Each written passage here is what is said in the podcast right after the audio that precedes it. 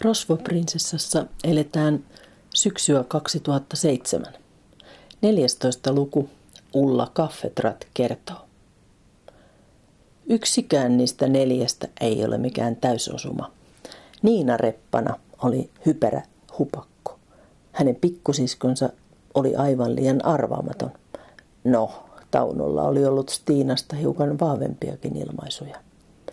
Koska Aaro Fletkumper oli alusta saakka voittopuolisesti taiteellinen, oli ollut pakko keskittyä jurottavan Iiron kouluttamiseen. Oi voi, älykäs Iiruli on, mutta myös hermoheikko ja heikko nyt muutenkin, usein kipeänä. Se on semmoinen kraisti, Tauno oli sanonut, vaikka itsekin tykkäsi vähän pyöreämmistä miehistä. Olisin halunnut ottaa vielä viidennen lapsen, mutta he olivat Malakian kanssa niin kovasti sitä vastaan. He, Eskolta ei olisi kysytty mitään. Se olisi ollut onnettomuus. Jeremia on profeetta. Kova poika kirjoittamaan varsinkin niitä valitusvirsiä. Silti en ymmärtänyt, miksi nuoripadi ole halunnut ottaa pojalleen sellaisen nimen. Kun sitten kävi, niin kuin kävi, olisi kannattanut lähteä poika, lähettää poika jonnekin kauas ja muuttaa sen nimi. Heikki, Matti, kyllä maailmassa hyvin nimi piisaa. Olin kuitenkin silloin sen verran väsynyt, että menin sekoittamaan asiaan meidän Pirkon. Hänen avullaan Iiro sitten piti järkensä, suurin piirtein ainakin, ja päätti alkaa huolehtia pojastaan yksin. Yksin ja yksin. Kyllä siihen aika iso joukko auttajia tarvittiin ja tarvitaan edelleen. Tauno ihastui kovasti Stiinan poikaan. Vihdoinkin oli sellainen vesseli, jolle voi opettaa kaiken, minkä osasi. Matounginnasta, ampumisesta, kaikista niistä miesten jutuista. Kyllä Jeremy vanhoista tarinoistakin tykkää, joten mekin tulemme juttuun. Hänessä on paljon Stiinaa, sanoisin, että 99 prosenttia. Kun Jeremy kävi yökylässä, ei pojasta vaivaa ollut, ei minulle ainakaan. Tauno teki aina voileivät, kuori perunat ja piti muutenkin taloutta. Silloin kun minä vielä asuin Iiron takkahuoneessa palpan jälkeen, minäkin tykkäsin pikkujeremystä. Jo kolme vuotiaana se poika osasi käydä tyhjentämässä mummun tuhkakuppia roskikseen. Sitten Iiro kielsi minulta sisällä tupakoimisen. Jotain kärhämää oli ollut, kotona, koulussa tai ehkä molemmissa. Jeremy tuli, soitti ovikelloa pullapussin kanssa. Vai jo pojalla omat eväät, kun tulee laiska mummun tykö? Se oli tarkoitettu huumoriksi, mutta melkein sain klopille vedet silmiin. Oi sitä her- Fletkumperia heikkoa perimää. Annoin pojan keittää kahvit, sillä ei hänellä oikein voinut likööriäkään kaataa. Itselleni kaadoin kahdesti. Kun ovella rynkytettiin, ihmettelin, enkö mä nyt niillä kivifirman miehillä tehnyt selväksi, että maa-ovia jääs. Jeremy väitti, että ovikello oli soinut ainakin kahdesti. Sitten soi puhelin. En vastannut. Poika nappasi oman kännypuhelimensa, kuin se olisi polttanut housun taskussa – mitä asiaa? En kuullut mitä vastattiin, mutta Jeremy alkoi sättiä isänsä. Samaan aikaan varavainta tungettiin lukko. Äitinsä poika kavahdettuaan ensin askeleen taaksepäin, Jeremy hyökkäsi pahaa aavistamattoman Iiron kimppuun. Poika parka törmäsi kuin kiviseinään. Tämä Aaron vanhin likka, tämä huitukka, pelasti Iiron jollakin ilkeällä liikesarjalla. Jeremy kirkui kivusta ja se oli liikaa Iirolle – Pääst irti heti, se on laps. Pitää lapsenkin oppia, mitä seuraa, kun ryhtyy väkivaltaiseksi, perusteli Aino, mutta vaikeni, kun Iiro väänsikin hänen kättään. Au! Hänä lähti ja irrotti.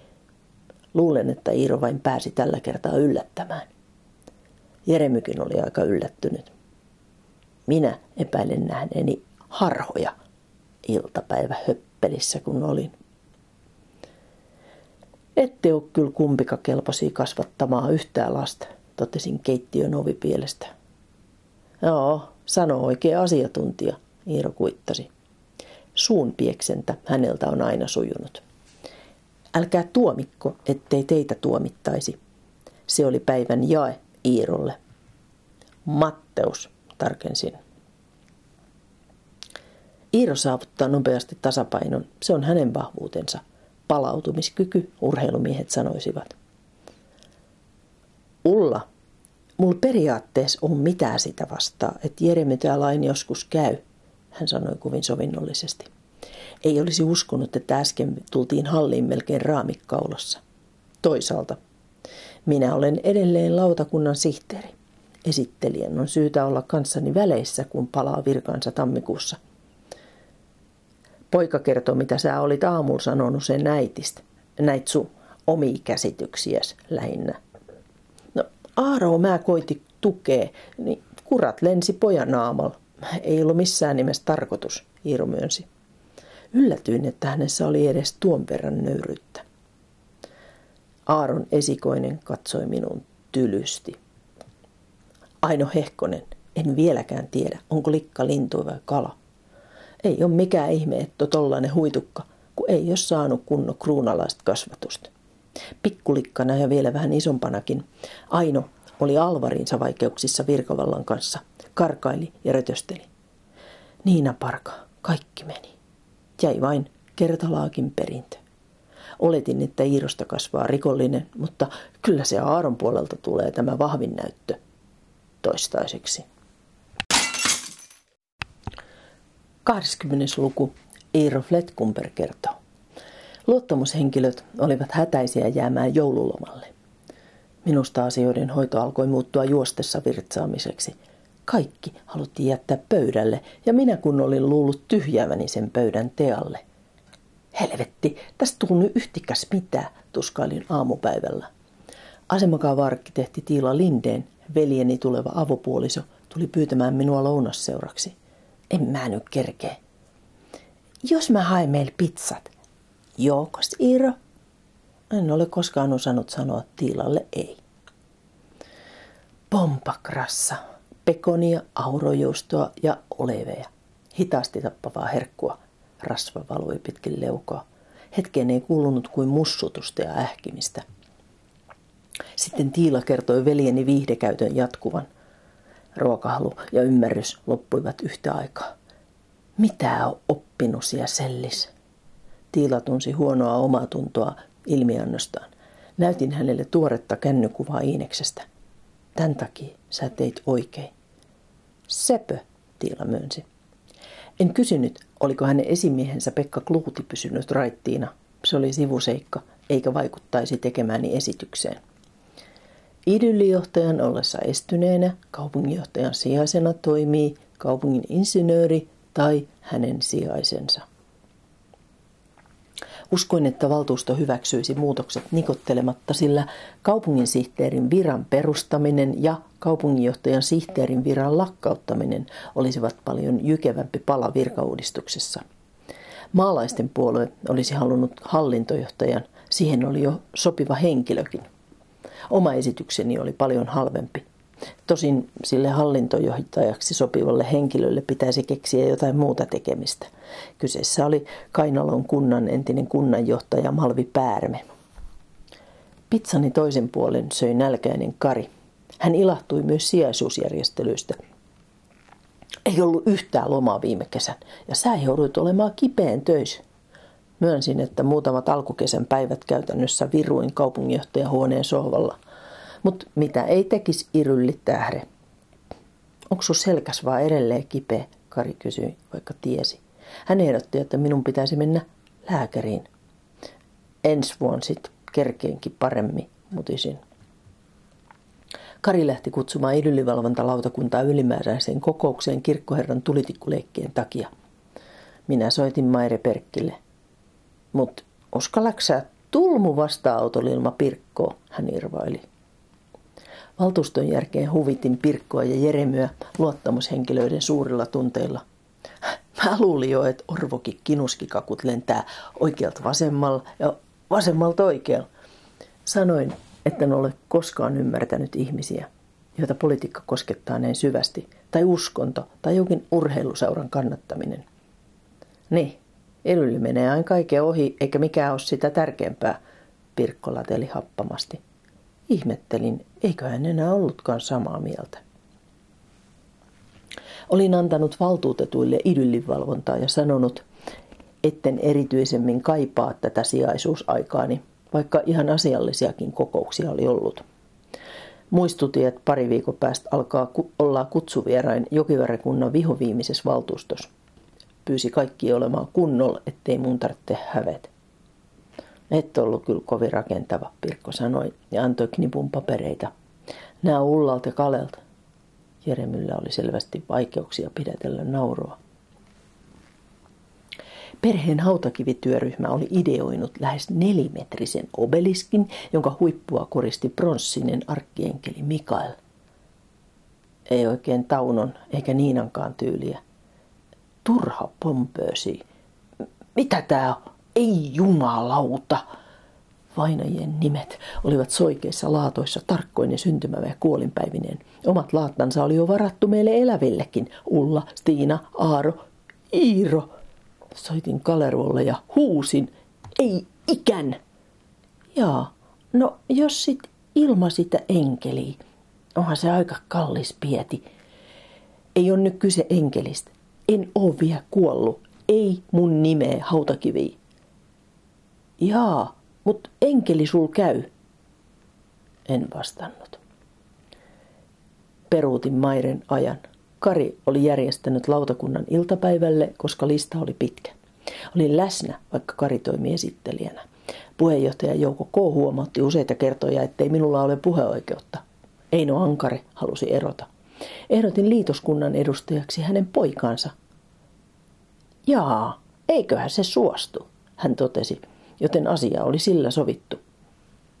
Mikä se sun poikas etunimi olikaan, kysyi Ulla. Ihmettelin, ettei hän tiennyt, vaikka hän tiesi aina kaiken. Atte, sanoi Eino ylpeänä. Puheenjohtaja väitti, ettei asioita voinut päättää tällä tavalla. Älä nyt ol hapan joukoko, ei se sovi sul yhtä, sanoi Laila Lindeen Lundeen. Ulla ryhtyi puolustamaan kirkkoherra Eliasta. Hänellä on kuulemma kroonisia terveysongelmia. Ei hän sillä mitään voi, että hän semmoista tekee. Hän on sillä sairas. Pyysin saada nähdä lääkärin todistuksen. Ulla väitti, että sellainen oli kyllä esitetty kirkkovaltuustolle, mutta luottamuksellisesti. Mietin, mitä piittaamaton omavaltaisuus mahtaa olla latinaksi. Ei sillä nyt ainakaan tuomioon pitäisi langettaa, Ulla ryhtyy neuvomaan. Ainoa asia, josta olin samaa mieltä, oli se, ettei kirkkoherran sijaista edelleenkään kutsuttaisi lautakunnan kokouksiin. 22. luku. Iiro Fletkumper jatkaa. Jokivarren kunnantalossa oli pidetty tealle haikeat jähväiset. Liitos Kruunan kanssa ei ollut kaikkien mieleen. Juhlissa oli kuulemma kuultu varsin jyrkkiäkin puheita. Lopuksi oli tapeltu, loukattu kunniaa ja rikottu astioita. Maalaiset, onneksi niitä vaan kolme ja puoli tuhat, totesi Kari. Tia tuli joulukuun alussa tutustumaan uusiin tehtäviinsä. Olin sysännyt perehdyttämisen Tiinalle. Mitä vaan tulee kysyttävää idyllivalvonnasta, niin mä auta kyllä, lupasin ja siirryin idyllin kerrokseen. Joulukuu loppuu, Kari piti kiinni omasta sijaisuudestaan. En vastustanut, vaan käytin aikani kenttätuntuman hakemiseen kouluttamalla ainoa. Kiitin häntä Jeremyn palauttamisesta normaaliin 12-vuotiaan arkeen. En halunnut tietää, mitä serkkutyttö oli kertonut, mutta ainakaan poika ei enää vaatinut minulta sääkkerkummeja. Jeremy sai oman huoneen Ainon ja Karin luona. Lasten kierrättäminen helpotti kaikkien elämää, sillä en halunnut pojan kärsimään vauvaikäisen Iineksen huonoista öistä. Joen rantatalo on aika ahdas perheasunnoksi. Ulla ehdotti meille talojen vaihtoa. Me päästäis Kalervo kanssa pois täältä kyttäjien keskeltä. Kun helvetti jäätyy ja kruuna liitetään rinkiin, ehdotin. Tästä ei tarvinnut edes neuvotella Pirkon kanssa. Myyköön Ulla talonsa, jos ei ilkeä asua, ajattelin. Tivasin Pitsiltä tietoa Taunon ja Stiinan aseluvista. Halusin tietää, kenen nimissä eräs mahdollisesti Jeremyn perinnöksi tuleva metsästysase olisi. Pits ihmetteli, harrastiko reilusti alaikäinen poikani metsästystä. Tämä paljasti hänen rinkiläisyytensä. Tapion karja on pyhä asia kruunalaisille, vaikka se laidonsikin naapurikunnan puolella. Olin unohtanut poiketa syyretteillä, vaikka olin luvannut ja luvannut. Kun kyselin Tertulta päivää, hän sanoi, poikkee ihan milloin vaan, kyllä me koton ollaan. Ja jos ei ole, niin ei missään kaukan kumminkaan. En ymmärtänyt, milloin minun oikein pitäisi saapua. Tässäkö se oli maalaisten ja kaupunkilaisten ero. Terttu myönsi, että häntä hermostutti liikkuminen yöaikaan ja pimeässä. Hän oli tottunut pysymään silloin pirtissä suljettujen verhojen takana. Kyllä sä päivystyksistä selviit, kun mäkin oon selvinnyt, rohkaisin. Olin selättänyt pimeän pelkoni jossain rippikoulun ja armeijan välimaastossa. Oletin, ettei asia olisi ongelma 55-vuotiaalle kauppatieteen maisterille. Ilman virkavastuuta toimivilla päivystäjillä olisi aina jompikumpi virkamies takapäivystäjänä. Mutta me saatetaan olla kyllä hiukan kännis, Kari pelotteli. On hillitsin, sillä tunsin Tertun huumoritajun rajat. Sosiaalitoimistoon sovittu aika oli meille virkamiehille kovasti sopimaton. Illalla olisi Jokivarren viimeinen kunnanvaltuusto. Se oli ainoa vapaa-aika, valehteli Aaro. En uskonut. Päätin, että hän, Aino ja Kari voisivat hikoilla sosiaalitoimiston nihkeällä ja kovalla sohvalla vaikka koko iltapäivän. Minua sille tuskin tarvittaisiin. Kunnanvaltuusto kokoontuisi seurakunnan leirikeskuksen laavulla, meidän kaupunkilaisten mielestä siis umpimetsässä. Tia oli onnistunut myymään metsävaltuuston valtakunnalliselle TV-kanavalle, joka se käsittelisi ajankohtaisongelmassaan lähivuosina lisääntyviä pikkukuntien liitoksia. Olin erittäin ylpeä teasta.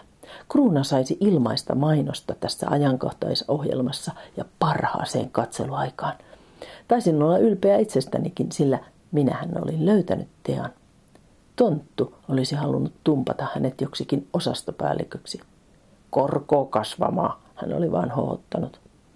Itsenäisyyspäivän jälkeisenä perjantaina Tea tuli idyllin kerrokseen murheen murtamana.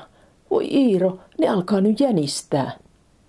Molempien valtuustojen puheenjohtajat sekä kaupungin ja kunnanhaltusten puheenjohtajat olivat ilmoittaneet, ettei heidän puheenvuorojaan saisi kuvata. Kuka niillä on mennyt kertomaan, että siitä voi kieltäytyykin, ihmettelin.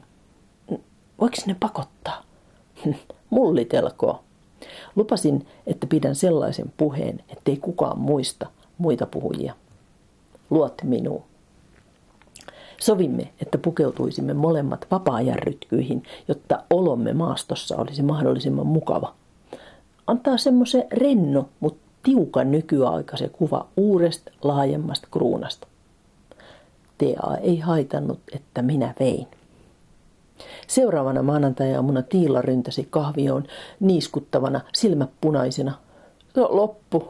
Sun veljes sai selville, että mä menetin mun poikien huoltajuure, hän kuiskasi. Lainasin hänelle yhtä idyllin varatakeista ja menimme katolle. Taivalta tuprutti hiljakselleen lunta. Tiilan mukaan Aaro oli kääntänyt kelkkansa vauhdissa. Sano, että se pärjää kyllä, kun yksi huoltaja saa kaikkia palveluita. Hän taisi uskoa sukulaistenkin tarjoamien palvelujen jatkuvan entiseen tapaan. Vai sillä sanoin. Halasin pientä ja hentoa alaistani. Muistiila, että sä oles hyvä – että sä olis muuten meillä töissä ja oles sä muutenkin hyvä. Palasimme sisälle. Tiila niisti soman pienen nenänsä ja lupasi mennä upottamaan murhensa rästityökasaan. Se oli ihaltava suunnitelma. Soitin silti hänen esimiehelleen. Me Aaro taas tehnyt sillä väärin. Katso, että se pärjää. Pekka Kluuti kiitti tiedosta ja lupasi tehdä parhansa. Muistelin, että hekin olivat olleet pari jossain vaiheessa – Mitäköhän mahdoin taas saada aikaan? Tyrmistykseni syveni, kun tenttasin Karia. Aaro ei ollut puhunut muuttuneista suunnitelmistaan yhtään mitään. Käväissyt vain hakemassa puhtaita vaatteita ja kitaransa. Ei ole näkynyt kuvia tai juttui postissakaan, Kari sanoi. Ja Iines on ollut meil tai teil koko ajan. Yksi huoltaja mukamas. Tämä ei ole toisilla huollattaja – Lopulta tavoitin Aaron työkeikalta puurusta, kun sain Rikkiltä kuvaajan päivystysnumeron. Veli todisti kuin uskonsa tullut, että Iines tasapainoittaisi elämää. Se on tuntunut niin tyhjältä ja tarkoituksettomalta. Aha, oikein kiva. No millais käytännössä, Aaro? Kuka sitä lasta hoitaa, kun sä oot töis iltasi ja viikonloppusi? Ja kuka silloin, kun sä oles pöhnäs? Ja missä te asutte? Ei kuulu sul, Eero. Mulla kuuluu kaikki. Tää on mun yksityisasia. Sulla on varaa semmosiin. Mutta Aaro pysyy vaiti. Halveksuin nuorempana Stiinan maanisia soppausreissuja, mutta kyllä niissä on puolensa. Huristimme vielä samana iltana Ainon kanssa puurulaiseen kauppakeskukseen. Otimme Iineksen mukaan. Halusimme antaa hänelle kaikkia, mistä olimme jääneet paitsi. Meitä ei vauvana ollut otettu mukaan mihinkään, siitä olin varma. Menomatkalla pysähdyimme puutavarakuljetusten taukopaikalle ja paljastin ikävät puutiset. Kerroin myös, että lastenvalvoja oli neuvonut viemään asian käräoikeuden ratkaistavaksi, mutta ei me sillä kyllä tehdä, jos ei ole ihan pakko. Jonollinen rekkoja jyrisi ohi ennen kuin Aino sai sanotuksi. Ne tietää, että mulla on rekisteri. Niin, mutta nyt ei me annet periksi. Vilkailin takapenkille, jossa Iines nukkui. En ikinä antaisi tyttöä monin eri tavoin holtittomalle veljelleni. Ehkä minullakin olisi pian rikosrekisteri. Ylitin rauhoitella ainoa ja itseäni. Mennään nyt vaan kaikessa rauhassa ostoksia. Tarvitaan vähän kaiken näköistä. Mä luulen, että kyllä tämä jollain tavalla huomen tulee ratkaistua. Suuresta retkeilymarketista valitsin itselleni kahisemattoman metsästyspuvun. Aino kysyi kuin juorumuija. Meinaks me jäneksi ampumaan? Se sai silmäni viiruun. Kuini? A- ajatteli vaan, mutta es sä käy mettällä. Eh. Löysin myös laadukkaan tummanvihreän alusasun. Aino sai minulta neulomyssyn, un, punaisen untuvatakin ja talvikengät.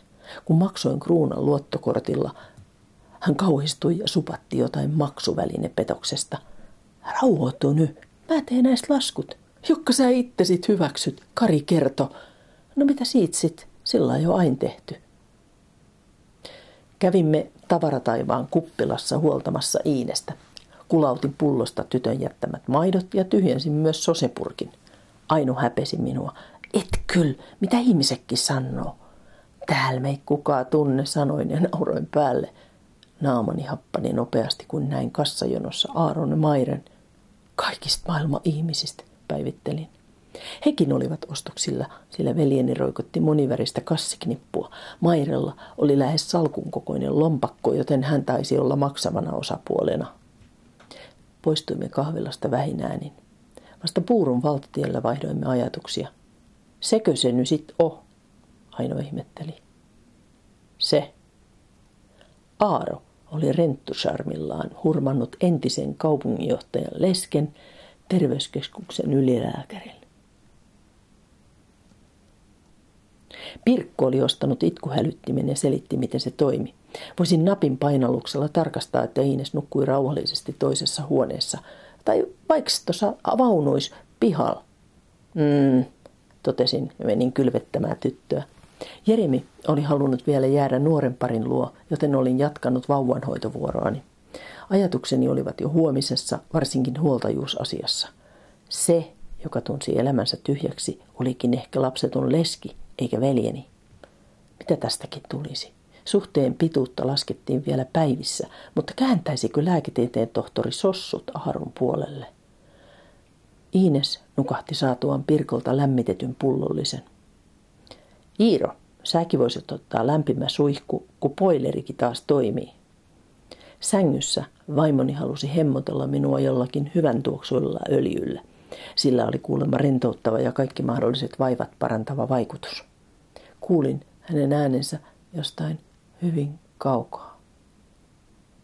Aamulla heräsin virkeäni.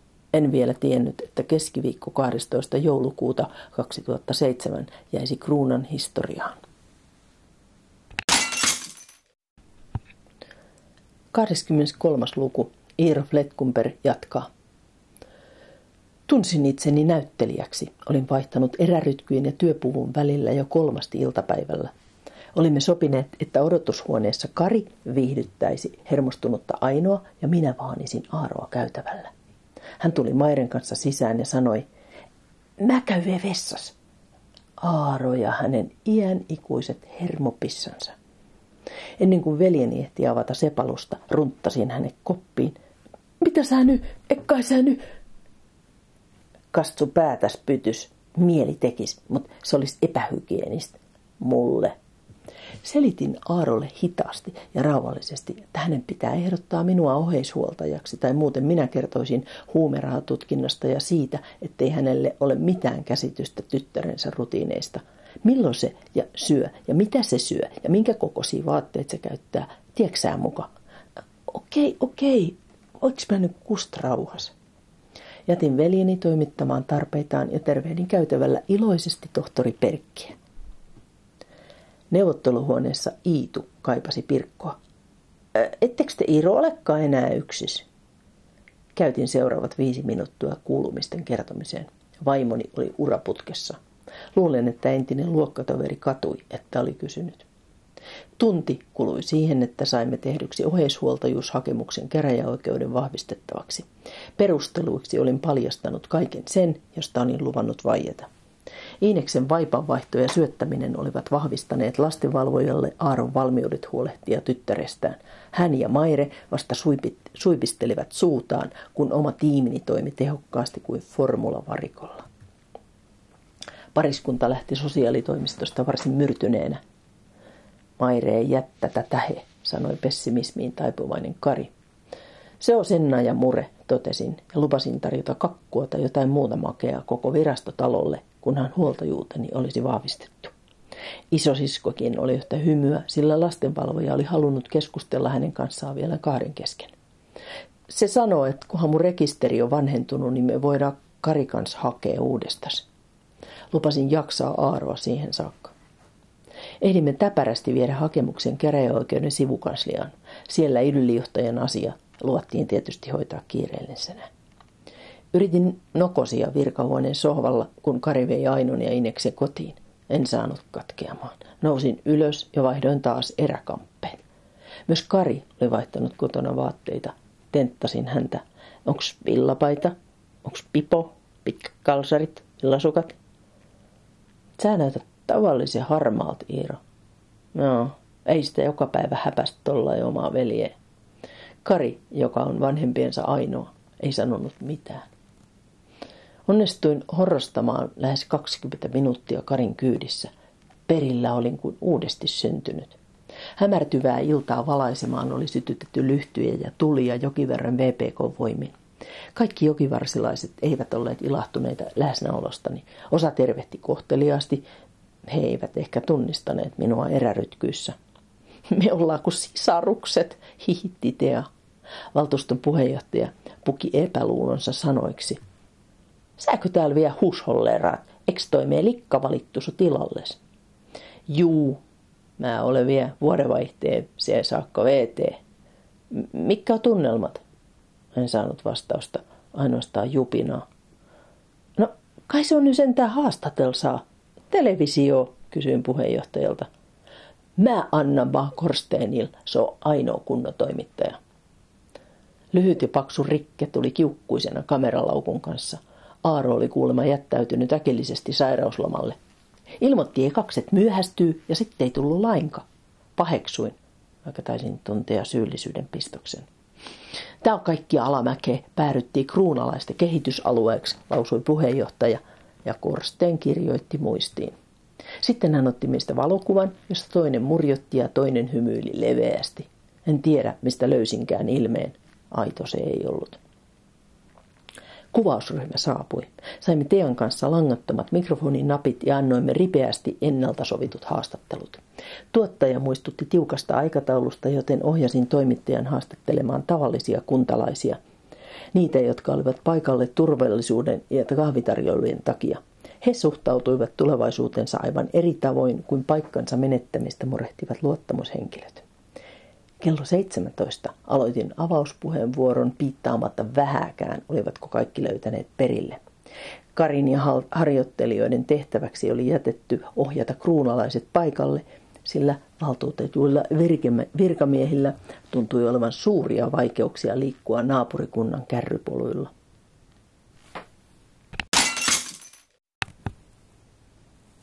Kahdeskymmenesneljäs luku. Iiron linjapuhe. Tulen loimussa toivotin kaikki tervetulleeksi Jokivarren viimeiseen kunnanvaltuuston istuntoon. Tämä on viimeisiä kertoi, kun me kruunalaiset ollaan täällä Jokivarresta vierain. Kun vuosi vaihtuu, meijä ja teijä loppuu, kaikki on vaan me kruuna.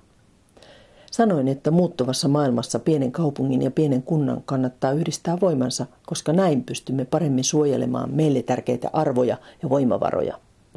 Yhdessä meitä oli jo liki 19 000. Sanoin tietäväni, että jokivarsilaiset ovat vuosisatojen ajan seuranneet vierestä kruunan idylliä ja ehkä vähän nauraneetkin meille. Silti he ovat koko ajan vaalineet yhtä tunnollisesti omaa idylliään, kirkonkylänsä, metsiä, peltoja ja upeaa kraajokea. Teillä on samat arvot kuin meillä kruunalaisilla. Te ette ole meillä mitään uusia kaupunkilaisia, vaan olette heti syntyperäisiä kruunalaisia, jotka on myös jokivarreasukkaita. Tämä mykisti kuulijat hetkeksi. Sain vaimeat aplodit. Sitten seurasi valtuuston superlyhyt kokous, jonka päätössanat lausui Tea. Hän lupasi Kruunan kaupunginjohtajana pitää jatkossakin Jokivarren asukkaiden puolta. Viides vuores ole ehtinyt tutustua teihin ja täällähän mä edelleen asu. Tuolla noin perämettäs, enkä ole ajatellut täältä mihinkä muuttaa. Raikuvat aplodit ja hihkaisuja. En tiedä mitä mieltä kuvausryhmä oli nurkkapatriotismin sävyttämistä puheistamme, mutta Tean kanssa olimme tyytyväisiä itseemme ja toisimme. Pyysi Atte kuvaa kaiken videolla, jos ne telkkarissa ei näy kuin osa vaan, Tea kertoi. Kaupunginvaltuuston ja hallituksen puheenjohtajat tulivat kysymään, oliko minulla antaa puheeni kirjallisessa muodossa. Ja paperil, millä mä nyt tuolla olisi mitään nähnyt lukea. Arvenin heidän myöhästyneen ja jääneen paitsi loistavasta puheestani. Minulla oli mukavia suunnitelmia loppuillaksi. Kysyin Karilta, saiko hän pysäköityä niin, että pääsisimme lähtemään nopeasti. Jep, no sit mennään, tää oli tässä. 25. luku, jossa kertojana Kari Klammer. Aamulla odotin autossa, kun Aino vei Iineksen Pirkolle. Oliks Iirol krapula, kysyin. En tiedä. He ovat kuin isä ja tytär. Siksi en kertonut Ainolle, että olin saanut useita yhteydenottoja. Ensimmäiset jo illalla, tuoreimmat aamutuimaan. Voi helveti, helvetti. Olisipa Tauno elossa. Ulla oli ja Jouko K, mutta heistä ei ollut neuvomaan. Iirolla on tosiaan kaksi mentoria. Minulla ei ollut enää yhtään. Tästä ei ollut koskaan puhuttu, kun ei niin monesta muustakaan yön aikana esille tunneesta asiasta. Olin kuunnellut huolimattomasti, mutta ymmärsin, että jokin raja oli tullut ylitettyä. Jouko K. oli suunniltaan. Hän ja Ulla odottivat minua Idyllin kahviossa. Kaupunginhallitus oli pitänyt hätäkokouksen kello 7.30. Listalla oli ollut vain yksi asia. Kruunan yhteiskuntarauha oli järkkynyt. Tähän tämä kaikki nyt sitten johti, Ulla sanoi ääniä kaksoisleukko väristen. Jouko K. oli paljon jyrkempi. Ei tällaista ole ikään sattunut ennen, eikä tätä voi jättää silles. Haetaan se, sanoin. Niin Tauno olisi sanonut. Komensin Ainon idyllin kirjastoon, sillä hänen olisi syytä lukea seuraavaan oppisopimustenttiin. Otin mukaani neljä harjoittelijaa. Pääsimme Joelanta talon portista, koska tiesin tunnusluvun olevan sama kuin idyllivalvontaosaston kassakaapissa. Iiro laskeutui yläkerrasta vauvaa ihmiskilpenä. Hän näytti väsyneeltä, mutta ei kysynyt mitään. Ehkä Aino oli ehtinyt lähettää tekstarin. Iirolla oli päällään kirjava villatakki, turkoosi teepaita ja farkut, jossa oli laaja kahvitahra, siis kotirytkyt. Hän on minua 11 vuotta vanhempi ja alkaa jo näyttää keski-ikäiseltä. Ohimoilla on harmaata, vaikka parta onkin vielä musta. Ja arvet alkavat näkyä. Se oli ehkä urani vaikein keikka. Sun pitäisi nyt lähteä meidän mukaan, sanoin ja ojensin idyllinvalvonta-ilmoituksen. Mä tuun puolen päivän jälkeen, Iiro sanoi vilkaisematta paperia. Ei kun nyt. Sit sun tarvitsee soittaa virka Se on puoli päivä ennen kuin ne tänne ehtii, Iiro sanoi ja lisäsi. Mä oon koskaan tarvinnut poliisia, aina olen selvinnyt puhumalla. Harjoittelijat alkoivat liikehtiä hermostuneesti. He eivät halunneet sekaantua mihinkään likaiseen tai epämiellyttävään. Huono aineesta. Mä saisin täältä sun yksinkin, uhosin. Mm, mut siinä meni sun kirkkohääs. Mä tulen puolen päivän jälkeen, niin kuin mä jo sanoin. Sain tukea yllättävältä taholta. Kyllä sua paras totel Kari Iiro. Pirkko oli lukenut paperin. Rohkaistuin perustelemaan. Kaupunkihallituksen päätös, ei mitään henkilökohtaista. Iiro mulkaisi minun hyytävästi, mutta laittoi sitten vauvan sitteriin. Hän olisi halunnut vaihtaa työvaatteet, mutta en voinut sallia sitä. Nämä määräykset, kuulin sanovani. Silmin nähden hermostunut esimieheni kysyi, ja avojaloi pakkasee vai? Iiro antoi, Pirkko antoi Iirolle sukat ja kengät. Eikö sun pitänyt leipoa? Iiro kysyi. Saa nyt odottaa, Pirkko sanoi ja kuiskasi jotain. Idyllin valvoja Iiro Fletkumper oli putkassa. Hän allekirjoitti kaavakkeen, jossa vakuutti antaneensa lukita itsensä sisään vapaaehtoisesti, aivan kuten kaikki muutkin. Kuulin, miten ulkopuolelta palkattu vartija mutisi. Voi nyt vittu, kerran sitten näinkin päin. Onneksi häneltä oli otettu vaitiololupaus. Atte Ankaren video oli yöllä ollut suosittu. Se oli levinnyt kruunalaisten luottamushenkilöiden sähköposteissa tehokkaammin kuin haittaohjelma. Sitä oli toistettu, hidastettu ja zoomattu. Aamun kokouksessa Iiro oli päätetty pidättää virasta, vaikka hän olikin vain VT-kaupunginjohtaja. Kaupunginhallitus kuulisi häntä illalla. Entä jos hän olisikin syyllistynyt myös idyllirikokseen? Se muuttaisi kaiken. Ei, se oli liian lievästi sanottu. Se muuttaisi ihan kaiken. Siihen verrattuna Taunon ja Niinan kuolema oli pikkujuttu, samoin isäni karkoitus ja vanhempieni talousrikostuomio. Aino ei suostunut puhumaan kanssani. Leena Lindeen pureskeli kynsiään ja henkilösihteeri itki vessassa. Harjoittelijat olivat neuvottomia ja niin olin minäkin. Pirkko soitti puolen päivän jälkeen tulevansa käymään Iiniksen kanssa. Mä ajan halliin tulmoa vastaan. Hänen äänensä oli vaativa ja syykin selvisi. Me sovittiin Tauno kanssa, että jos sillä ei kävis, niin mä jatka. Olin saanut mentorin.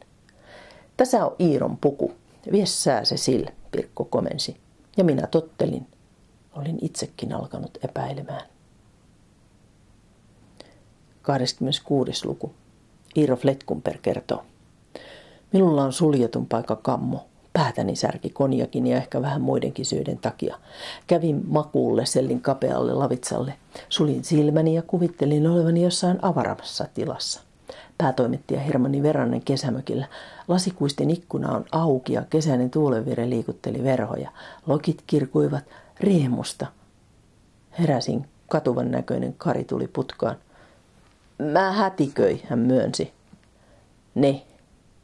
Kello ei ollut vielä kahtakaan, kysyin. Joks mua odotetaan?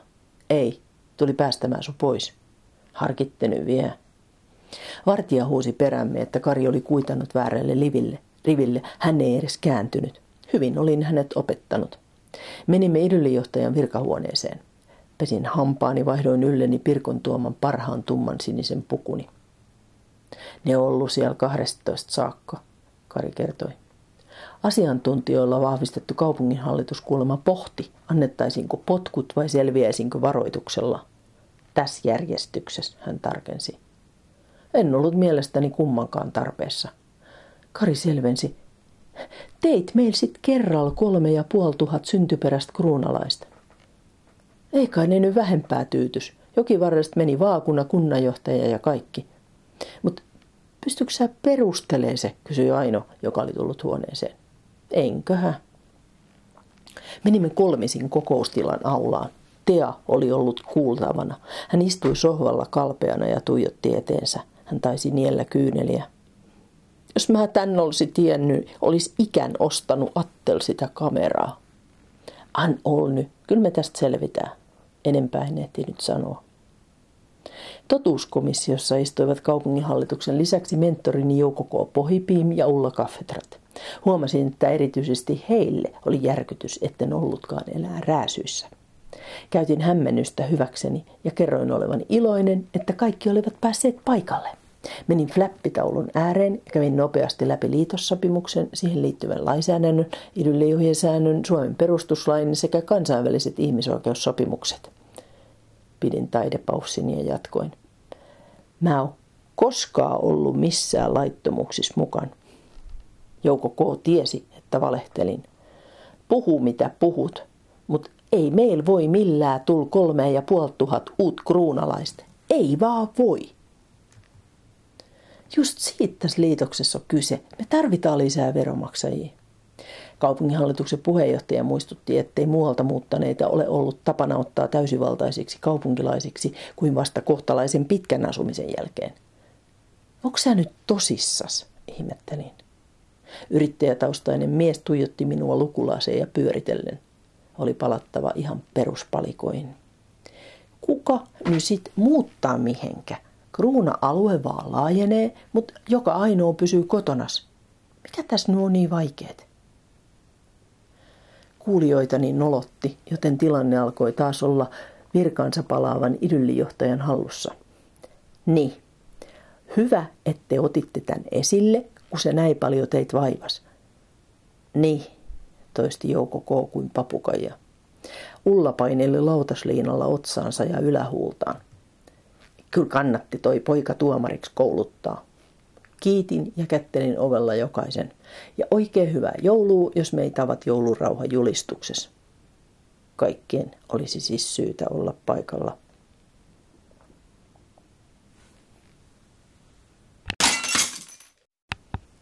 Kahdeskymmenesseitsemäs luku. Iiro Fletkumper jatkaa. Kalervo valmisti valkosipulta tuoksuvaa kanakeittoa, kun tulin Joenrantataloon virkaajan päätyttyä. Se tulikin hyvään tarpeeseen. Pirkko oli flunssainen ja minä tunsin oloni muista syistä hiukan ohkaiseksi. Selviytymiseni oli ollut kokeneen idyllivalvojan taidon näyte. Kylmää se tiesi, Pirkko väitti. Yhteiskuntarauha oli palannut kruunaan. Ensimmäisenä soitti Ulla. Hyvin mä olen su opettanut, en viitsinyt korjata. Kysyin, oliko hänkin luullut, että minä olin ylittänyt valtuuteni. No, sellainen kävi mielessä, mutta loppujen lopuksi me oli pakko myöntää, että sä oot oikees. Sitten kaupunginhallituksen jäsenet ottivat yhteyttä joka ainoa. Kukaan ei halunnut jäädä riitoihin kanssani.